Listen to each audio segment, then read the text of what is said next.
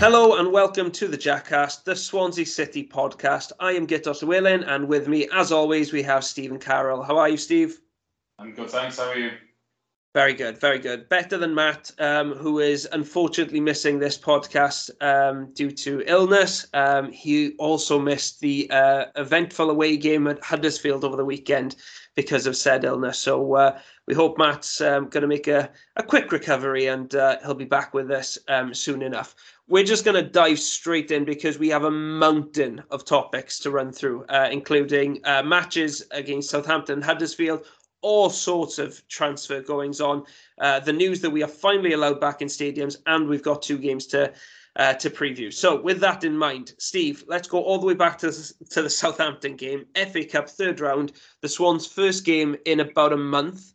Um, my opinion, I thought it looked like we had not played in a month um, for quite for long periods. That game, particularly the start of it, where for the first thirty minutes, I thought we were holding on and pretty lucky to just be the one goal down. Um, but then a big turning point in the game with the red card. First of all, do you think it was a red card for Yan Valery? Um, it's a good question, really. I mean, think it probably was because it was a foolish move, really, wasn't it? And, and wasn't he already on a yellow card? And you're thinking, yeah. well, when you, when you do that, then you know you are you are asking for trouble. But I mean, when you Southampton should be kicking themselves based on that, really, because I think if they uh, if they hadn't been for that red card, I think they probably would have won quite comfortably and wouldn't need an extra time, really, because you know we did look quite shapeless um, up to that point, I would say. So it was a, a big moment in the game, wasn't it? And I think they you know, really Southampton shot themselves in the foot, didn't they? Absolutely. I thought Southampton were fantastic for the thir- first 30 minutes, and they'd, you know, they'd obviously picked quite a strong team. Um, they were looking to get through to the fourth round, so fair, play to them for taking it seriously. I was surprised by our team selection that we didn't go a little bit stronger. There were quite a few um, unusual picks there, players who haven't played much and players played in unusual um, positions. Um, a bit strange considering we hadn't played for a month and we probably needed, um, you know, a lot of those players would have needed the match practice. But how, how do you think, Steve, we did after um, getting that man advantage? Um, because it, the game definitely settled down, but it took a long time for us to to finally get that goal. I mean, it did. We had more possession, didn't we? I mean, uh, I agree with you in terms of it was a strange team selection, but I mean, we don't know who had COVID and was recovering and everything like that, really, do we? So I think it was always going to be a bit of a strange one. Although, you know, I must admit, I wasn't really expecting to see Cullen, Obafemi, and Piroe in the same team, and you know, it didn't really work, it? If we're being honest, but we we did do better after that. We had more of the ball, but I mean, if we're honest, we didn't really ask a great deal of questions, did we, to Southampton, which you know has been probably a theme more, maybe more earlier in the season. I think in the more the game certainly through November, December, we were creating chances, and I think it was a case of us sometimes not taking them. But I felt like we didn't really offer a lot, and it was we were waiting really for, I suppose, a chance for Piroe, and eventually one came, didn't it? And he, he did stick it away, and obviously that was it to take it into extra time. But we, you know, we, we were definitely better, I think, after that red card. Um, but you know, before that, it was men against boys, really, wasn't it? It really was. It really was, and I, I couldn't agree more about the Obafemi and Cullen um, experiment. It just didn't work for them at wide. They were pretty ineffective, it has to be said. And I think, you know, both both of those players, they're, they're central strikers. They they they play best leading the line. Um, and if you're not going to play them in those positions, I don't think you can play them anywhere. If I'm being honest, the the problem for those two is that um, Piroe's been so good this season, and he's he's kept them out. Um, but I, unless you know Piroe's injured, it's difficult to see them getting starts. Really, that's um, that's the thing because they clearly you know aren't gonna aren't gonna be very effective out wide if that's what we're asking them to do. Um, the game went to extra time. Do you think Russell Martin would have wanted the extra thirty minutes? No, I uh, I don't think he would. I mean, if you're looking at the first game for a month, there'd have been a lot of players flagging by the end of that. Um, end of extra time. Really, I mean, playing two hours would have been hard goal, wouldn't it? Especially against um, you know a good side. So that was not ideal. I think everybody would agree with that. Southampton probably didn't want that either, but you know, if uh, if you can't be separated after 90 minutes, that that's what happens, isn't it? I suppose that's better than you know this week playing a, a replay and having to travel down to the south coast. But you know, I think it would have been better if it, there'd been a resolution either way, really, in the, the 90 minutes, wouldn't it? Exactly. I mean, nobody wants nobody wanted a replay from that game. I had um, quite a few like Twitter debates after that match about the merits of replays, and um, I, I just I'm sorry they they're outdated. They're totally outdated. A couple of people said, oh, but what about the you know the little clubs who dream of a trip to Old Trafford, etc. Like one, those situations are few and far between. Like it's very real, rarely a sort of um, who Burton did Burton get a replay at Old Trafford once? I can't remember, but Exeter, you know, yeah, well, Exeter drew at Old Trafford as well, didn't they? Yeah, I mean, like every every once in a blue moon, you'll get a team that wins a replay at Old Trafford or the Etihad or the Emirates or or Anfield or somewhere like that. But but they are really a, a tiny. Like I said to you before, I I think if um, two teams agree beforehand they don't want to replay, then they shouldn't have to have them. But I also think that say now Swindon played Man City, Swindon would have the right to say, no, if we, we'd like a replay if it gets to that point. Yeah. I know maybe you could argue then it's different rules slightly, but you know that again, that's the luck of the draw, is I do think you should be able to not have a replay if you don't want one, but you, you shouldn't be denying the other clubs either. Like the argument would, against Man City then would be with Swindon, well, pick a strong enough team to make sure it doesn't go to a replay. Yeah, I, I, I you know, I, I wouldn't be against that. One of the things I don't like about replays though is that they do incentivize teams to to play for the draw. Like and it's you know, football is about glory and FA Cup, the FA Cup is about glory and you don't remember the teams that get draws. You you remember the teams that that get the wins. You know, we'll remember Cambridge beating Newcastle for years to come because, you know, it was an amazing amazing achievement. Um, but I, I just wonder if they'll, you know in, not not maybe that much but in a lot of games you see teams just play for the replay and that it's as if a replay is better than a win for them and it's like that goes against like the spirit of football and and it probably goes against the the the spirit of the FA Cup. Like, do we really want that? I don't know. It's a debate for another time. We don't really have time on this podcast to to debate that. Um, just to finish off on Southampton, um, we took the lead through an own goal. Um, and I was absolutely landed, thinking we were going through to the fourth round. I was celebrating, uh, jumping around my brother's living room, and then uh, it lasted what well less than a minute. Steve, um, put simply, we've seen this before this season, haven't we? Yeah, we have. We, have picked up a bad habit now. We have to say, don't we, of um, of conceding from you know from our, our own goals, really. So you know, we, have got to be more switched on. I think, haven't we? That's that's how we'd have to describe it. I mean, it's, it's not really good enough, is it? You know, you've got to be, you know, the old saying, isn't it? If You're never so vulnerable as when you score, but. But that, but that's rubbish. That that that thing is absolute rubbish. Teams do not tend to concede straight after scoring. It's very rare that that happens. So why? But some for some reason with us this season, we've been doing it. Like I can never remember the Swans being like this and and you know being a soft touch straight after taking the lead. It, you should be at your absolute strongest. You should be right. We're in control now. We you know, but for some reason we we switch off at, at kickoff and it's I I don't really understand how how it is that we're at our weakest after straight after scoring. It's just pretty unprofessional, if I'm being honest. Yeah, um, I, I agree with you. I mean, the fact that you know occasionally you will concede after scoring when you. I mean, this that's just one of those things. But we're looking at there's several incidents now, isn't there? Obviously, there's the two in that Reading game, wasn't there? And now we're looking at that one as well with um, with Southampton. I mean, you've just got to learn lessons, haven't you? I mean, if we keep doing it, you know, you're, you're going to cause yourself problems all the time. So I think that's what's really frustrating about, isn't it? You see, when you get you've, you've got a perceived weakness, you've got to try and work on it and make sure that you you're not exposing it all the time because you know other teams now may well play us, and if they concede to us, they might think, like this lot regularly concede after scoring. You know, get into them early on after it and, and try and get a goal back straight away. So I think that's what's frustrating, really, isn't it? I mean, we, we should be more switched on after you've scored, and it does seem to be a weakness for it, for us, doesn't yeah. it?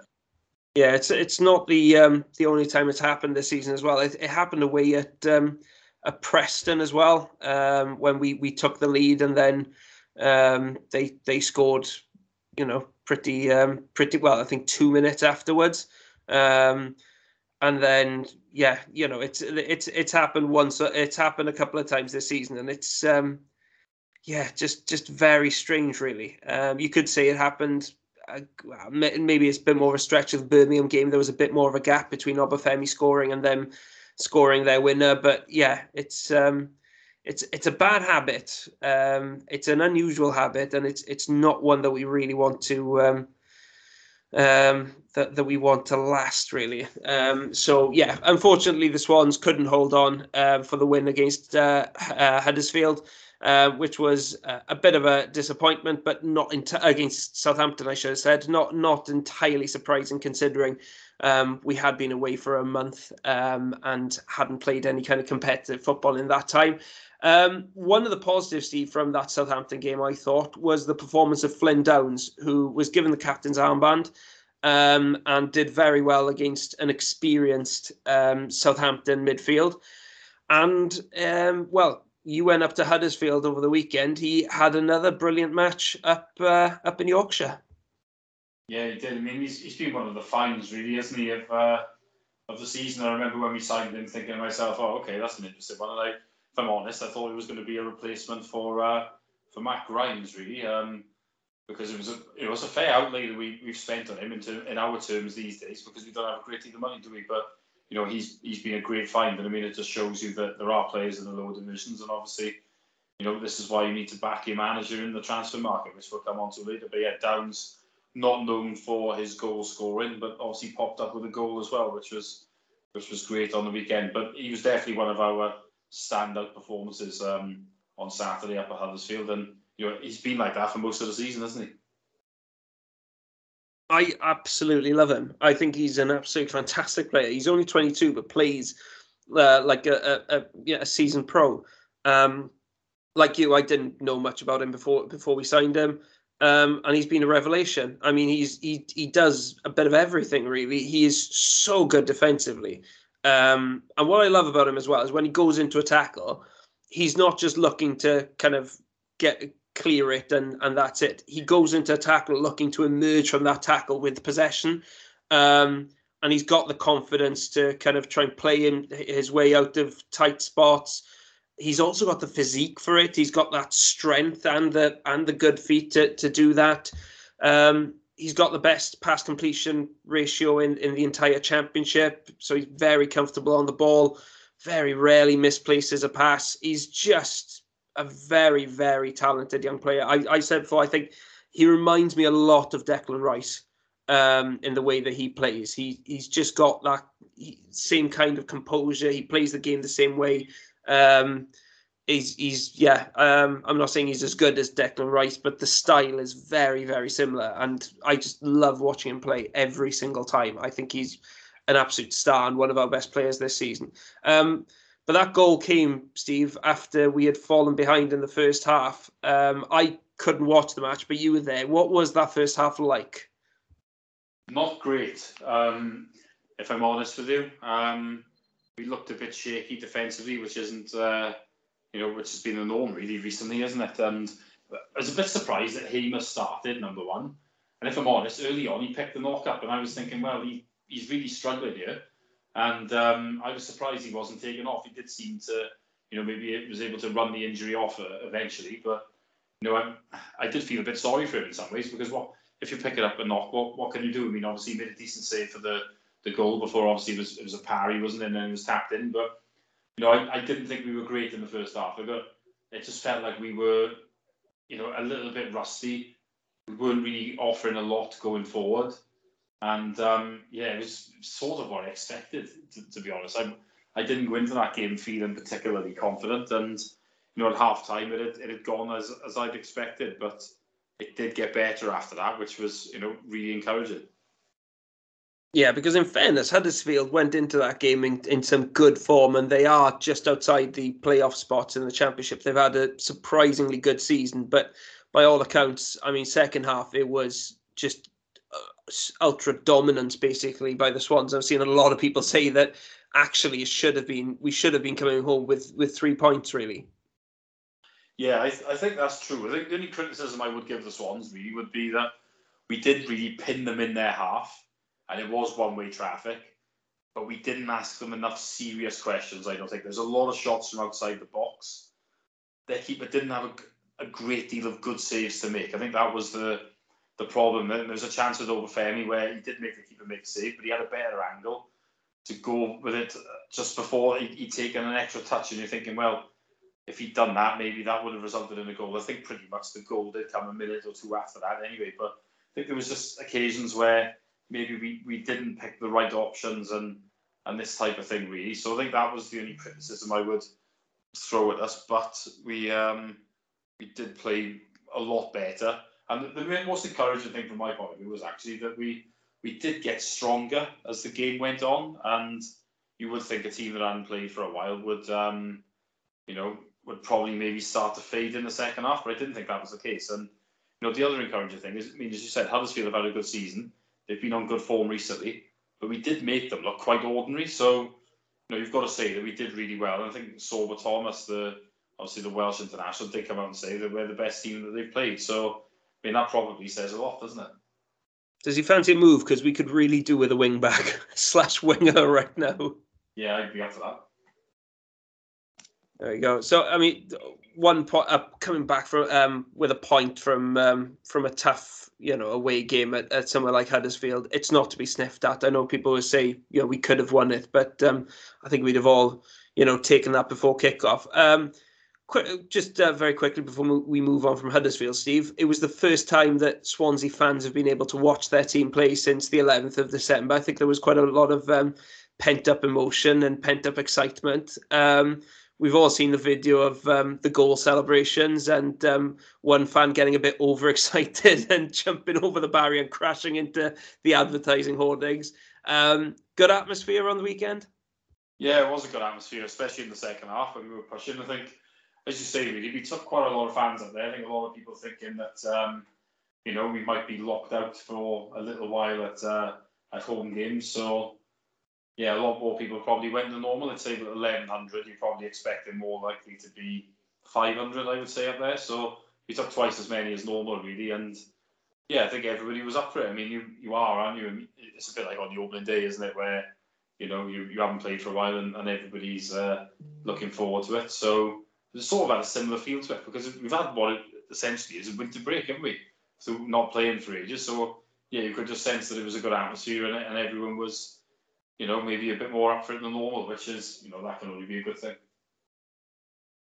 Yeah, absolutely. But um, one player who was absent, and um, well, um, it's we've learned a bit more now about why he was absent. Is Jamie Paterson. He's definitely been making the headlines over the last few days.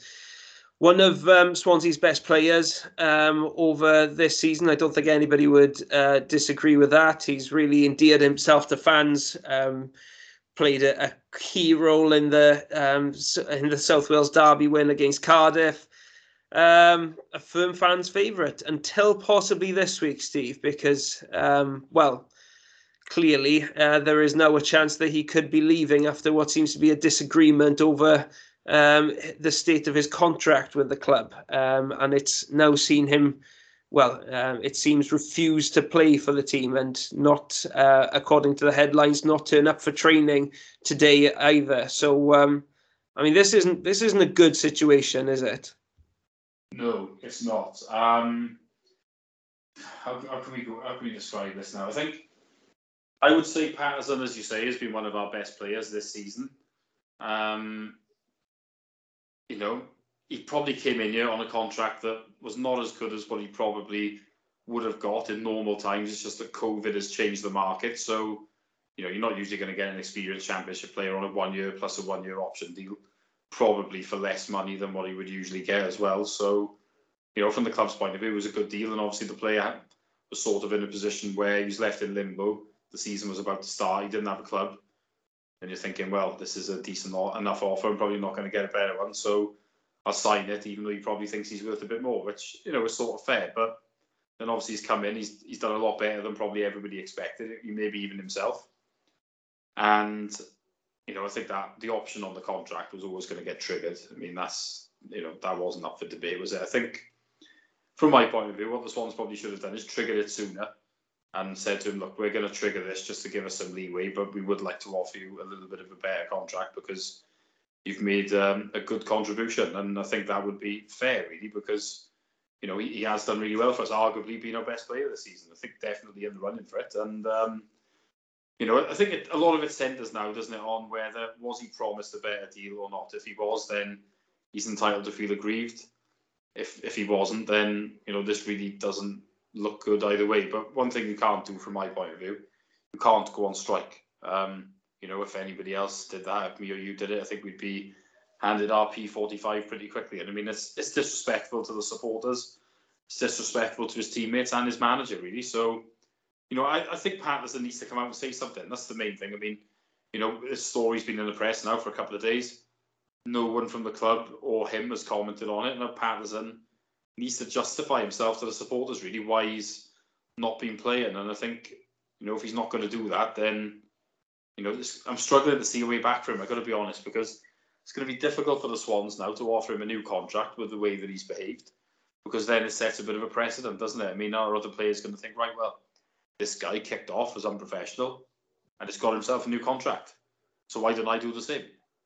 And then you're on a bit of a slippery slope, aren't you? So we're in a tricky position now, and it, it all feels unnecessary, and it's mm. and it's a shame, isn't it? Because Paterson has done really well for us.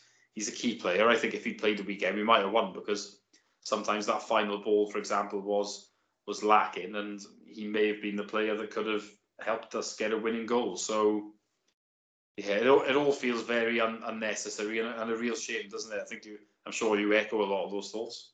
Yeah, I mean, yeah, we don't know the ins and outs of what's gone on in the boardroom, uh, uh, you know, over these contract discussions. It is very weird that a contract extension is agreed and announced, and then suddenly the player says, "Actually, I'm not happy with it." That's highly unusual. You just don't see that happening. So, what happened for that to take place? You know, has has the club been a little bit shady in, in the way it's dealt with it? Has he just not read the fine print and and has realized afterwards, you know, oh nuts, I've done something a bit stupid here. I probably shouldn't have signed this without reading the fine print. Uh, who knows? Have, have other clubs maybe got involved and, and maybe turned his head a little? Uh, we we just don't know.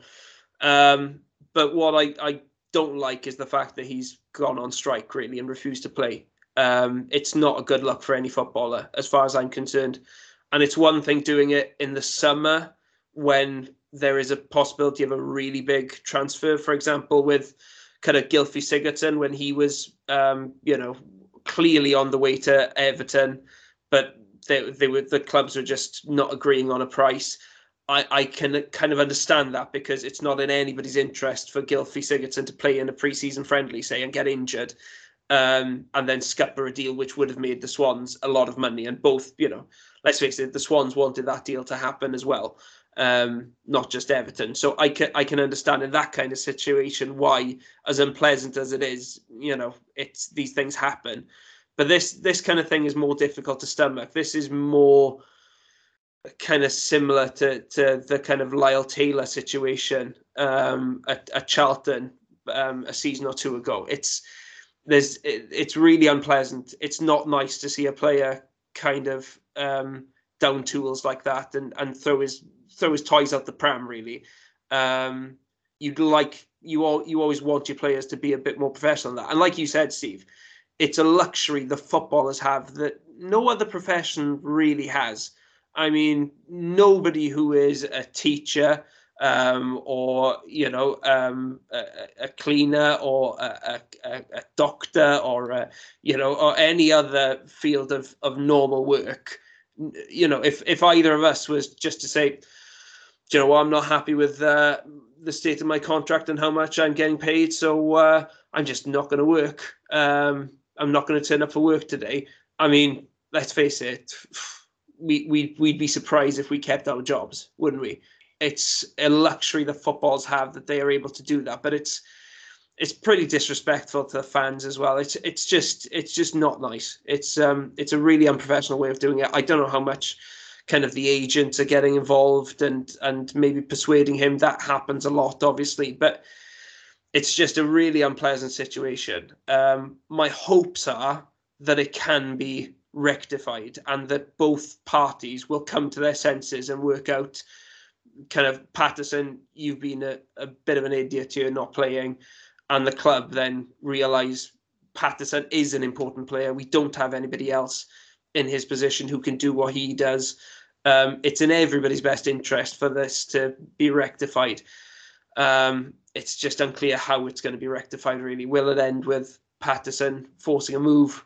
Will it end with both parties coming back around the negotiating table and and maybe putting a couple of extra numbers on on that contract?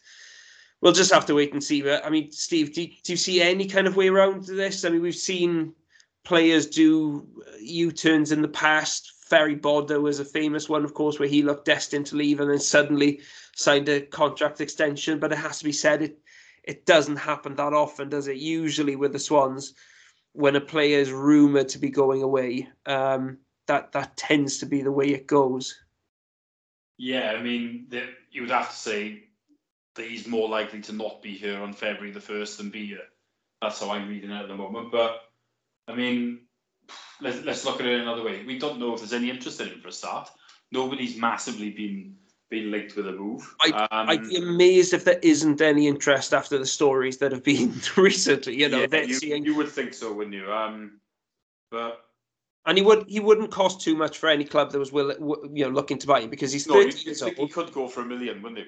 Yeah, possibly a million, but he's 30 years old. He's got no Premier League experience. This is he's in what well quite possibly the best form of his career this season. Um, if not, you know, he's right up there with the best that he's played. Um, but he is a player who's had pa- a patchy career on the whole. Um, so you know, it w- it wouldn't cost too much for um, a, a, promotion chasing club to come in and, and nick him away. You would have thought. No, I think that's true as well. But you, you just don't know, do you? I mean, if is there going to be you know, is someone going to make an offer? I mean, you know what the problem with the Swans is? We know what we're like. We've got this horrible history now of on deadline day, you know, accepting deals that we think are not very good. And let's be honest, people in football talk, they know the score. They will know that the Swans have got this reputation and they will probably test the water on deadline day with a crap offer.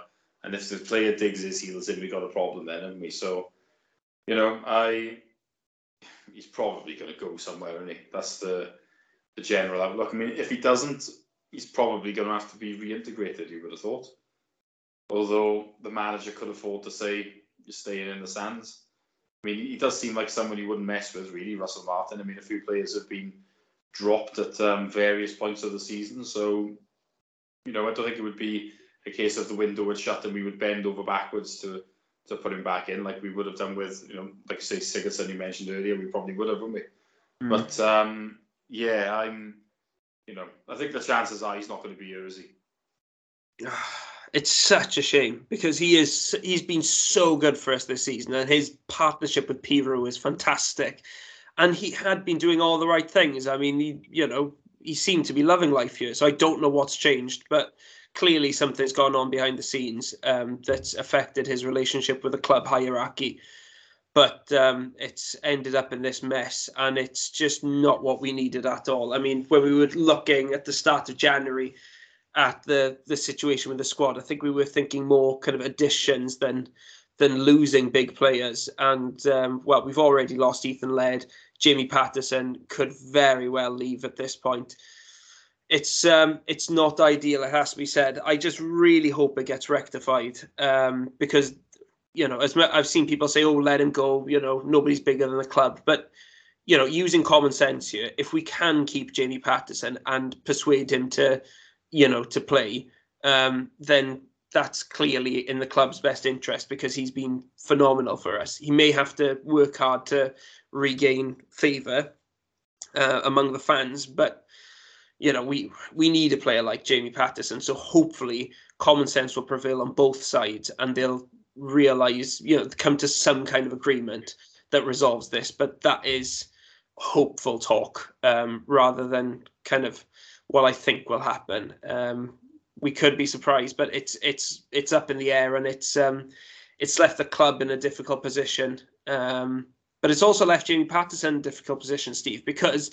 at the end of the day, he is under contract um, to the club. The club, you know, he he he only goes if the club accept an offer from um, elsewhere. So what happens if you know there isn't a good enough deal and he's stuck here at the end of January? I mean, he's faced with a choice. Then he can either sulk and not play at all and waste some of the best years of his um, of his career, um, or he can you know get down to work and and work his way back it back into the team. Um, it's they could go all sorts of ways, but um, there's a lot of uncertainty now, and well, it's um, it, it's yet to be seen really how this gets worked out. But it's it's really really not a pleasant situation.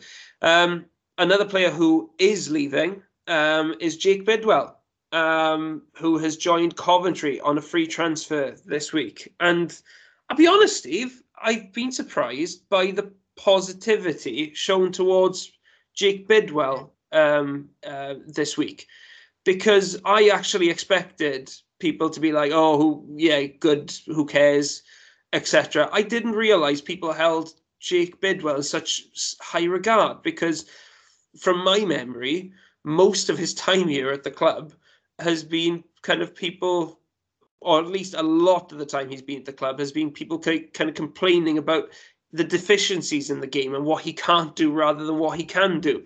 Um, so I was a bit surprised to see that there was a really positive reaction online when it was announced um, towards Jake Bidwell. Then when it was announced that, that he was leaving, and a lot of people very disappointed. Um, how did you feel about it when he left? Uh, can I first of all can I make the point that I get the feeling that some people are disappointed purely because he scored against Cardiff. Like I do think that that does count for a lot. Do you actually think our fans are that fickle that they would change their mind entirely about a player based on one goal against Cardiff? Well, do you do you think that when Marvin Emnes rejoined the Swans, that the outpouring of like joy was entirely based on the fact that he scored against Cardiff? I think it probably had a lot to do with it.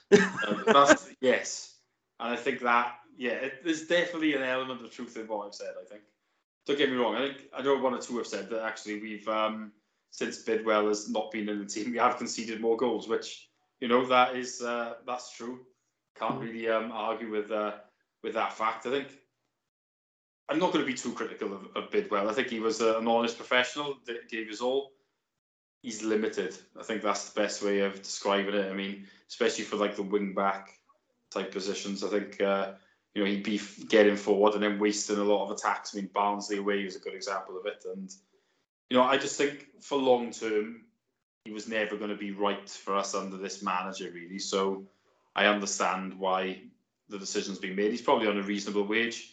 Obviously, he wasn't going to get another contract, so that's why they've done it. I think it's one of those things where there's just no hard feelings, and I think everybody shakes hands and says thank you for, you know, your the efforts that you've given, and you know you'll go somewhere else now where you're going to be uh, first choice, and um, you know, I think it's a it, it works for everybody. It's just that we we're going to need to get somebody in, aren't we? Um, because you know, Latibeaudiere played there at uh, played left wing back at Huddersfield. To be fair, he, he did a job there, but that's not his position either. Is He's it? not so, a wing back, is he? He's not a wing back. He's not got that instinct. Um, no, exactly. He's not. So, yeah, you know, I think that's the way we need to uh, to look at it, really, isn't it?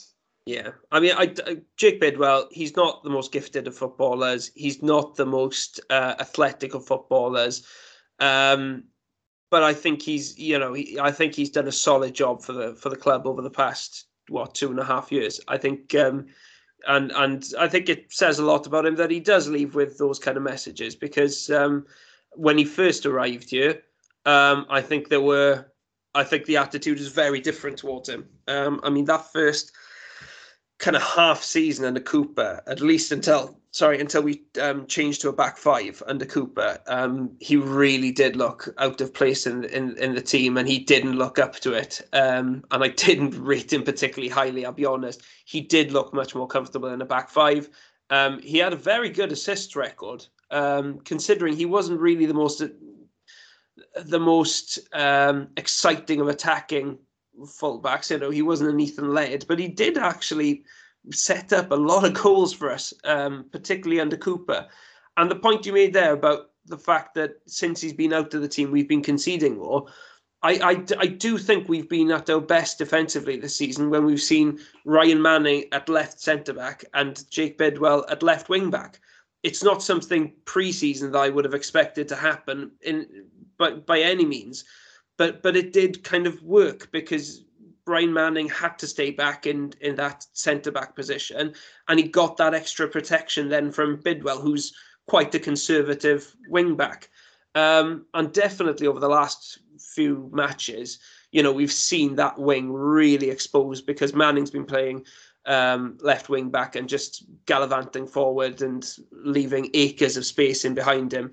Um, and, and it's really left our defence stretched. And I do think we would have been better placed defensively had we had Bidwell in the team. So, um, I, I, yeah, it's it's one of these. I think I think the squad is worse off without Bidwell in it. Um, it'll be interesting to see who we can get in to replace him. I can't imagine that we're going to just leave Latibeaudiere to fill that gap um, because that that just wouldn't make sense. So I, I, I, you'd have to imagine that we're getting somebody in in some capacity. Um, but I do think for the time being we've we've weakened our squad by um, by letting Bidwell go, even though I I don't think he's the best player ever. I think he is. I think limited is the word the the word you said there, Steve. It's it's the perfect description, really. I think he has certain strengths, but there are certain weaknesses there as well. And I think he is basically an average championship left back slash left wing back. Um, but I think he'll do well in Coventry system. I think he'll um, I, I, think he'll give them good experience as well. They're quite a, a, young side up in Coventry, so I think it is a move that works out well for everybody. Gets him off the wage bill, and just hopefully um, his wages can be put um, towards um, to, towards uh, another well a replacement for him really. Um, we've got more outgoings to discuss. Um, I mean, the likes of Dan Williams and Josh Gould have gone on loan um, from the under 23 squad. Liam Cullen, Steve, has had a long overdue um, loan move to Lincoln, where he joins um, uh, Whittaker. Um, good move for him, do you think? Yeah, I think so. He started the other day, didn't he? I think he played an hour for them. So, look, he, Cullen just needs to play. That's the simple truth of it. He should have gone out on loan before this. I think, in all fairness, I don't think it's his fault. I think the club should have uh, sorted that out for him. So, you know, he's getting a loan spell now. Hopefully, he'll do well, and you know, we can make a decision about what happens after that then in the summer. But you know, he needs to play games, doesn't he? And you know, if we're honest, at this moment, he's not up to playing regularly for us. So you know, a long spell um, makes sense. If him and Whittaker can get a partnership going together, that would be great as well. Yeah, I've, I felt sorry for Cullen this season because when he's played, he's been played out of position, either kind of behind the main striker in this sort of almost in in a kind of Jamie Paterson type role, or he's been played wide, and neither positions suit him. He is an out and out striker, uh, and you either play him there or you or you don't. Quite frankly, um, but he's you know he's always he, he, always tries his best. He always puts in the hard yards. It's just when he's playing out of position, he, he's not much use. Let let's face it. Um, and he needs to be playing in his preferred position if he's if he's going to have any kind of impact. And you know when you look at his preferred position, he's behind both Joel Piroe and uh, Michael Obafemi in the pecking order. He was never going to make that breakthrough this season. So much better that he goes off um, to League One to to try and develop. Um, Another one who's gone, um, Steve, is um, well Steven Benda, who began the season as a number one, but quickly fell out of favour and um, has now found his way to Peterborough, where he joins another former um, Swansea goalkeeper, Dai Cornell. Um, good move for Benda, do you think? Um, yeah, I think so. I mean, when you've got three goalkeepers, as we'll go on to discuss, I mean, it's too many, isn't it? Somebody needs to go and yeah, you know, I think that it's not a bad idea because the club can look at it from the point of view now of that um, Benda obviously can gain some experience, and then, you know, I'm expecting Andy Fisher to be the number one, but then Hamer's out of contract in the summer. If Benda does well at Peterborough, then maybe he'll end up staying here, and Hamer will be released. Or obviously Benda, I'm assuming, will get sold in the summer if we decide to keep Hamer. So that's the situation that we're we're in now. Benda needs to play, doesn't he? I mean, I I did do think I saw some good things from Benda when he played, but there was just that rashness about him where he would make a mistake or he, he would you know, at and he came out didn't he, and he clattered someone. He could have been sent off. I think that's the that was the issue really with with Benda. There'd always be a mistake in him at Blackburn. I thought he had a really good game, but he gave away a penalty, and obviously that cost a goal. So I think that was his his problem. He couldn't it's, not make have there'd be a mistake in there, I and he needs to try and get rid of those from his game. If he does, then I think he is a good goalkeeper. But you know those mistakes are always going to hold him back, and you know if he can cut that out of his game at Peterborough, then you know he'd be a, far better goalkeeper for it. Yeah, his footwork as well, just nowhere near the the required level for, for the style of play that we're, we're uh, employing. But like you said, a good shot stopper. You know, he's um, he's pulled off some excellent saves this season. It's just those mistakes that meant he, he couldn't be trusted, unfortunately, in our goal. Um, I've got my doubts about him going to Peterborough and whether that's a good deal. He, will probably get first team football there. Um, I don't think Dai Cornell is the best goalkeeper. He's only there because Darren Ferguson fell out with their old number one. Um, I'm just a bit concerned because Peterborough are a very open football team. They um, he won't get much protection from that defence.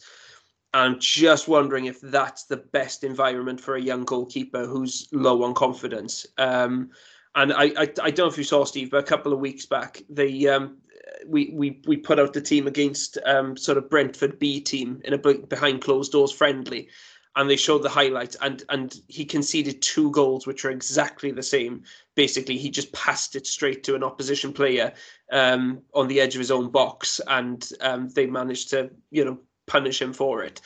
Um, it just looked like a keeper who was low on confidence and who didn't have that belief and w- was making those same mistakes. It was just painful to watch really. And i just think more than anything he needs to regain confidence. I just wonder if he would have been better off dropping a level into League One, say, but playing for a team which had a slightly stronger defence and would have given him a bit more protection and would have enabled him to get a well, giving them a better chance of keeping clean sheets and giving them less work to do. Maybe an MK Dons, for example, who have just lost their keeper, um, which, like you said, we'll get on to discuss in a bit. But I, I don't know. I just worry um, that that he'll go off to Peterborough and it, it's I, I worry that it suddenly becomes a kind of make or break situation for him there because either he's going to be worked hard but he's going to really shine and show what he can do and rise to the occasion or he's going to be worked hard and his um, deficiencies are going to be um, put under an even greater spotlight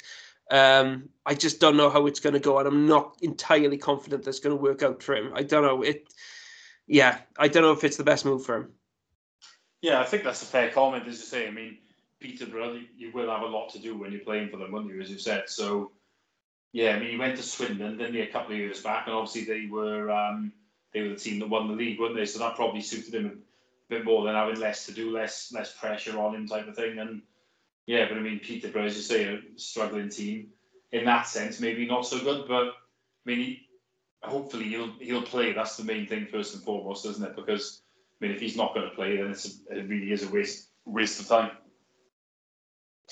Absolutely. Um, but we have found a replacement for him. Um, Andy Fisher, um, who's been linked with us for quite some time, ever since really um, Russell Martin joined us from the MK Dons.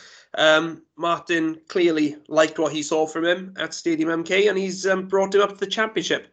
I don't know if you've seen much of him, Steve. I, I haven't, but the clips and the descriptions we've seen certainly make it seem like he's a, a, Russell Martin type goalkeeper. He does like to play it out from the back.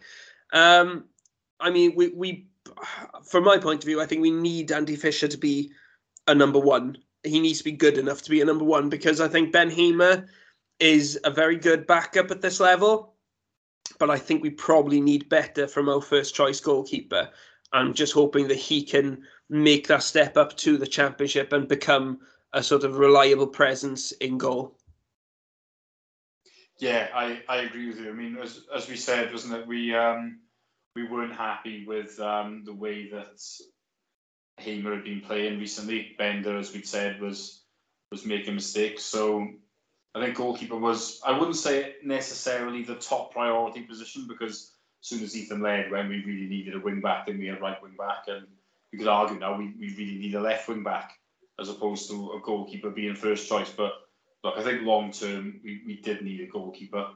And you know, Fisher's obviously a, a player that um, the manager knows well. I think he signed him for MK Dons, so you know it's it's understandable then that uh, Martin has decided to bring him in. So as you say, he does look like the the type of goalkeeper that's very good with his feet. There were I think the Swans put a YouTube compilation up of him. There were a few good saves in there as well. So yeah, I mean he's been bought, hasn't he, as as a sweeper keeper and yeah, that's what we're, we're mainly going to see from him. I'm not so sure what he's going to be like with shot stopping and, and crosses, which you know are a priority, and that's something that, for example, Benda I thought was was pretty good at, as opposed to the playing out from the back. But we, you know, you, ideally you need an all-rounder goalkeeper, don't you? But I mean, most of them tend to go to the top clubs. All the others seem to have the odd flaw, maybe can't.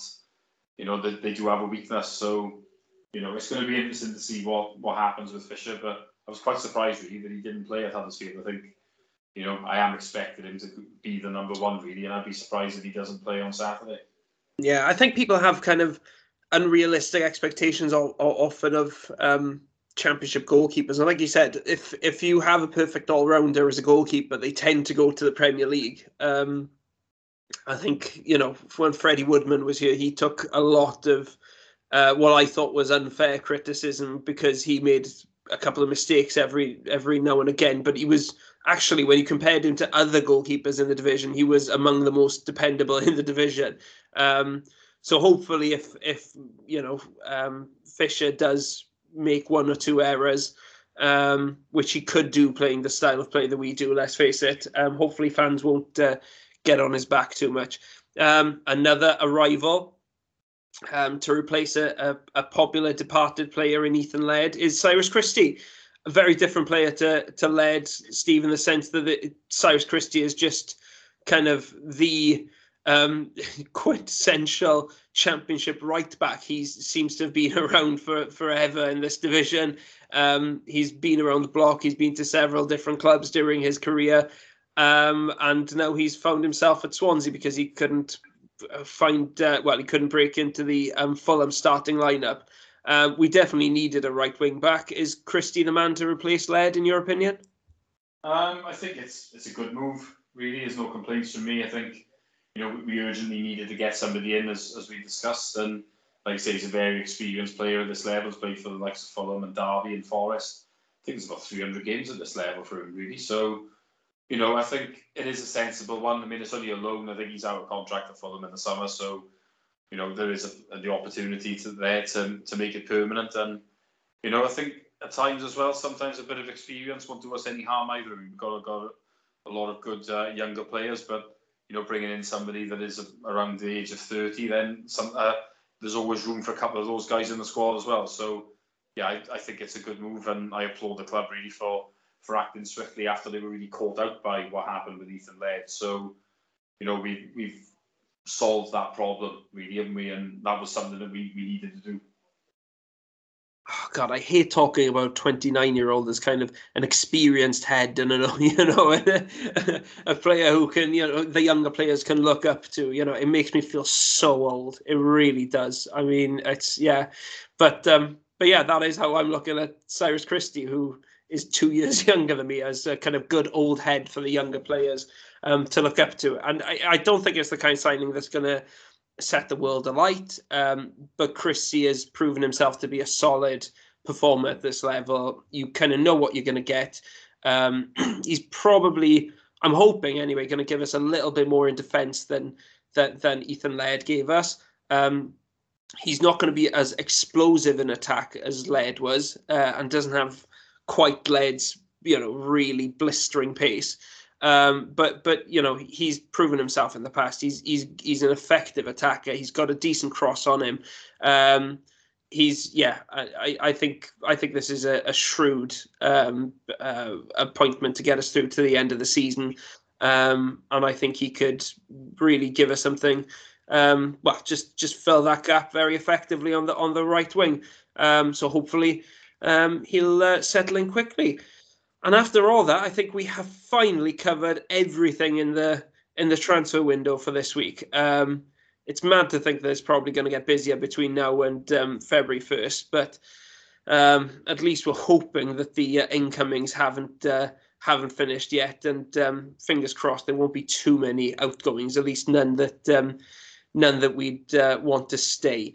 Um, we we're going to look ahead in a bit to the Preston and QPR match, but before we get to that, Steve, one of the big news, uh, well, one of the big news stories since we last recorded is that we are actually going to be allowed back into stadiums um, starting this Saturday, and there will actually be a crowd at the Liberty for the game against Preston. Um, you know, we're all chuffed. Is it uh, is it the right move in your opinion? Yeah, I'd say so. I mean, the the case numbers all seem to be, uh, you know, at a, a level where I would say that things can go back to normalish. So, yeah, I'm from my point of view, I was disappointed that we didn't have this in the first place. But way we got to look at it was, other than the game with Southampton, we haven't really ended up missing anything. So it's good from the club's point of view. They haven't had to do any refunds really, and yeah, I think everyone will be looking forward to uh, to getting back down there again. So yeah, good news and the right decision for me. Yeah, new cases have um, have dropped quite significantly um, over the last um, few days, uh, which uh, clearly Mark Drakeford feels is uh, enough justification to uh, overturn what uh, had been a very unpopular move among football fans anyway. Um, so we're going to be back in there. Uh, I mean, whether or not they made any kind of difference um, and how much difference it would have made to um, to those COVID rates not quite sure really. I mean, England didn't have um, didn't go didn't take a similar move, and I think their rates have taken a kind of similar um, turn. So whether or not it made any difference, uh, we don't know. But um, the good news is that uh, we are going to be allowed back into stadiums. I saw quite a few fans kind of say uh, oh well, yeah, of course the the Welsh government are going to do it now before the Six Nations get started because rugby is everything. And I was just thinking, just just be glad that we're back in. Honestly, like if we if he hadn't done it before the Six Nations, they would have been slating him for not doing it. It was uh yeah, people people love to complain one way or the other, but the important thing is that we are back into the stadium for the first time since December 11th when Preston come uh, to visit. And um, well, Steve, it's um, it's it's uh, kind of it's quite a big game, really, isn't it? Because we've um, obviously got a draw against Huddersfield, um, but the last three um, league games that the Swans played back in 2021 um, were all defeats. Two of them at home. Uh, the last one, the the four one thumping at home to Nottingham Forest. Um, the rival of Preston, a team who haven't set the world alight this season, I think it's fair to say gives us uh, a good chance. You would have thought to to get um, back to winning ways. Yeah, you would think so. I would certainly like to hope so. Anyway, I mean, I um, Preston. No, I was at the game in August where we were well beaten. We didn't play very well, but I, I didn't think they were a great side. If I'm if I'm honest, obviously they've not had a great season. They've they've changed the manager. And they, I I do believe is Mike Marsh the assistant manager there now. Is yep. that right? Yeah, to Ryan Lowe, um, who left yeah. Plymouth to take over there uh, a couple of weeks back. Yeah, that's right. So that'll be interesting. Um, I think you know Scott Sinclair is there as well, isn't he? Obviously, that'll get a mention because obviously this annoying habit of ex-players scoring against us always seems to rear its head, doesn't it? But I think you know we've got to be looking at this game as a game that we we need to try and target three points from. I mean, we've, we've got some tough games coming up. Obviously, we haven't had a win for you know a few games either now. So you know I, I think it's quite a good one to to come back to. Uh, I mean at home. So you know fingers crossed, and you know there should be some confidence there after the fact is we. You know, we, we had a good point, and what I would say, especially in the second half, a good performance at Huddersfield. So, you know, we should have some confidence. I think the crowd will be up as well. Obviously, the first time for six weeks we'll have played at home. So, you know, I think a lot of people will be looking forward to that. And so you might get a better atmosphere than what you would for a normal Saturday afternoon in um, in January. So yeah, I think uh, you know, fingers crossed we can get the job done. Do you think the the last three league games before Christmas and and in particular that Nottingham Forest shocker um, are going to be on the players' minds and, and even on the fans' minds because it's it's been a long time since we've um, played a league game at, at home. Um, do you think it's going to be at, you know front and center in their minds, or do you think that's ancient history by now? That's a good question, really. I mean, this it's a tough one to answer for some people. It might be fresh in their minds. Probably not so much for me because I was at Huddersfield. I think for some of the ones that maybe didn't go, then possibly. And obviously there hasn't been a lot, you know, much else to talk about since then in terms of watching us because obviously we only played that game with Southampton and, and the game with Huddersfield. So, you know, it, it might be. I mean, it, it might. The important thing might be how we start the game in terms of how we're playing because. I mean, if we start in a shaky way, then then maybe it will play on people's minds. But if we come out for the blocks early and we, we're, we're playing nice football and we're trying to create chances, then you know I think it maybe will be more of a distant memory. But you know we'll we'll have to wait and see, won't we? Yeah, Swans haven't won at home since the 30th of October uh, against Peterborough, so it's um, we're overdue a, a, home win. Although it should be noted, of course, that um, we've we've not played any uh, any games between the 11th of December and the uh, 15th of January in the league. Um, I mean, looking back to Huddersfield, were there any kind of changes or, or or or even things that you saw at Huddersfield which would encourage you going into a game against Preston that you'd like to see um, employed uh, on Saturday? I think Obafemi did well when he came on. It was the best he's played for a while. He did look more threatening, so that was good. I'm not sure I'd like to see him start, um, but what I did quite like was that you know because there was no Paterson, the manager sort of was in a situation where he didn't have much choice. He had to go two up front, which, you know, that, that's a good thing from my point of view. We did the same thing in Luton when we were chasing, and it obviously worked there as well. So I think that's definitely something we should look at if we're in a position where we, we could do with a goal. Maybe look to go with the, the two up front, really. But, you know, I think other than that, what we need to try and just remember how well we did in the second half and try and, you know, pick up where we left off, really, on, on Saturday. That's the best way to to approach it. And you know, I, I, there were plenty of encouraging signs from that second half in terms of how we were we were playing. And as I said, we made a team that were above us in the league, quite ordinary. So that's how we we really need to approach it. It would be nice if we could have another couple of signings in really before then, but you know, there's no guarantees of that at this stage. We'll have to uh, wait and see. Yeah, as as we're recording this, by the way, um, Preston um, haven't actually lost a league game um, since Ryan Lowe took over in early December. They've um, they've beaten Barnsley, uh, they've beaten Stoke, and they drew against Birmingham. So it's not as if they've um, faced any great team since then. And as we're recording this, they are actually losing at home 2 0 um, to Sheffield United. Um, so that's quite um, so hopefully that's uh, that's a sign that maybe they you know those those good results they've been having have um, been a bit misleading. They've also actually had a player sent off, Andrew Hughes. I'm just seeing now, who's from Cardiff, if I'm not mistaken.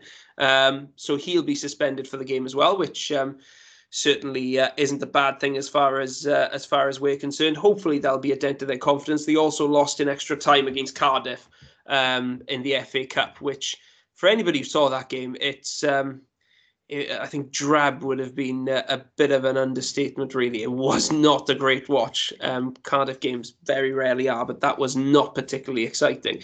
Um, Steve, in terms of a prediction for this one, how how you, how do you see it going?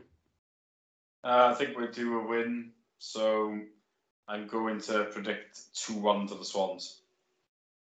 Joe, I'm gonna go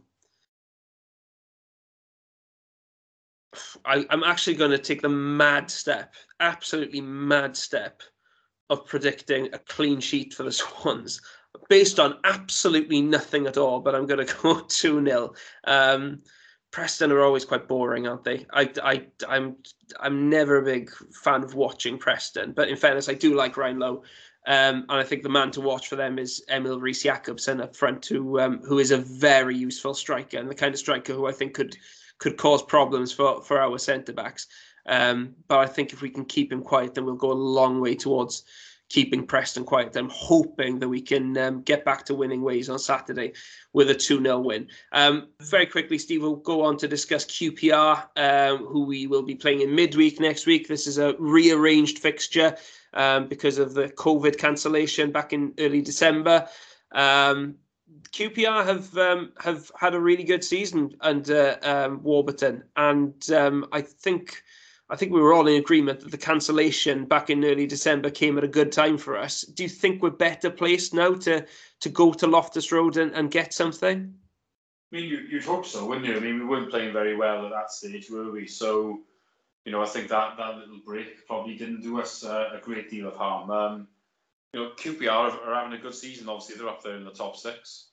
You know, a certain John Eustace is the assistant manager who, you know, allegedly was going to be our manager before he backed out of it at the last minute. So that'll be interesting. I, I, I intend to give him some stick because I had a few quid on him to be our manager, so he cost me.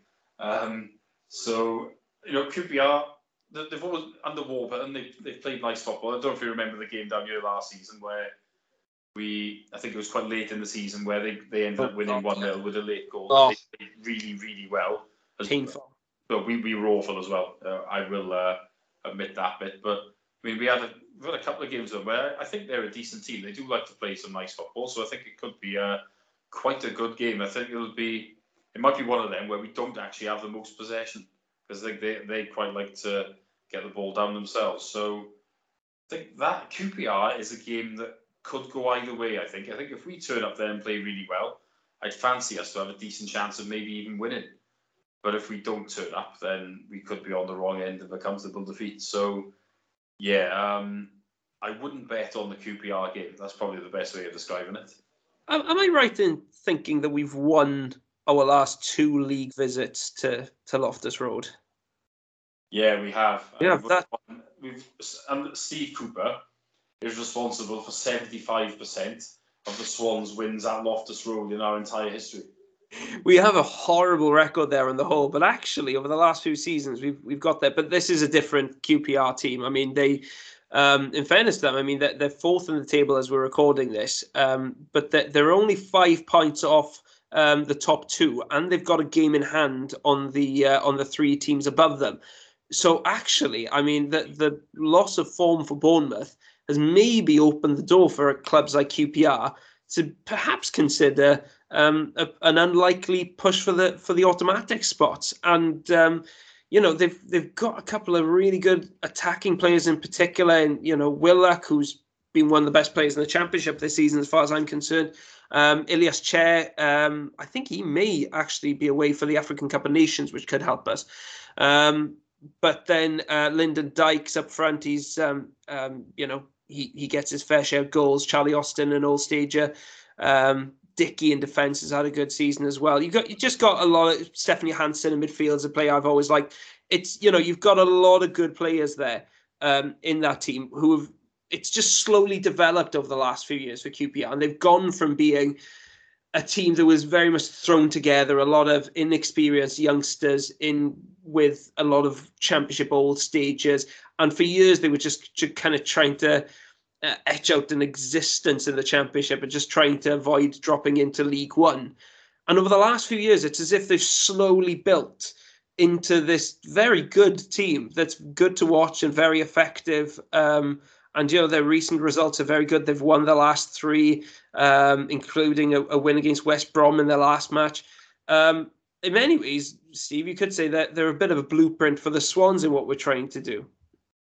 Yeah, you probably could. I mean, as you say, they it, it seemed like at first, obviously QPR they chased the dream, didn't they? Really under Tony Fernandes, spent a lot of money. It didn't really work.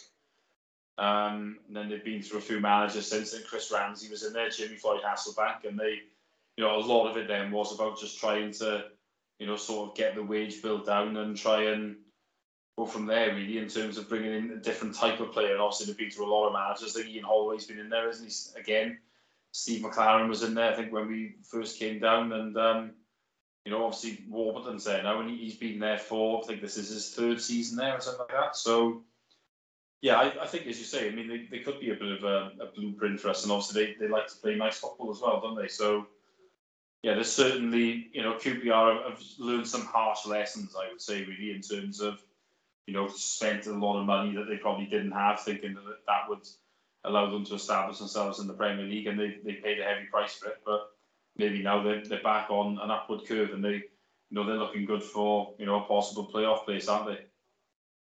Yeah, they yeah they're looking very good for the playoffs, and um, as I said, maybe having uh, uh, an outside chance of making the top two as well. So, with that in mind, Steve, you're going up to West London for that match. Are you confident of returning with three points? Um, I think it's possible, but I don't think it'll happen. I'm going to go for an entertaining two-all draw. Uh, I think QPR are the kind of team that'll enjoy playing against us. Um, I can see Willock having a bit of fun in the wide areas, dragging our centre backs out of position, out of position, and then cutting inside. Um, I think it's. I think it could be very entertaining. I think it could be very eventful, but I think it'll end three-one to QPR. I just think they're they're in a good place at the moment, and they'll quite enjoy playing against our defence. So um, I think it'll be back to the bad old days in terms of our visits to Loftus Road. Um, yeah, we've had we've had a few shockers in the past. It has to be said. Hopefully, it won't be among the worst we've had at that stadium. Um, thank you very much for joining us uh, on this pod. It has been a very long one, but as is so often the case with uh, Swansea City, there's been a lot to discuss. Join us again soon when hopefully we'll have a bit more good news um, to discuss, especially in the transfer front, and hopefully we'll have a long overdue win to discuss as well. But until then, thank you very much for listening.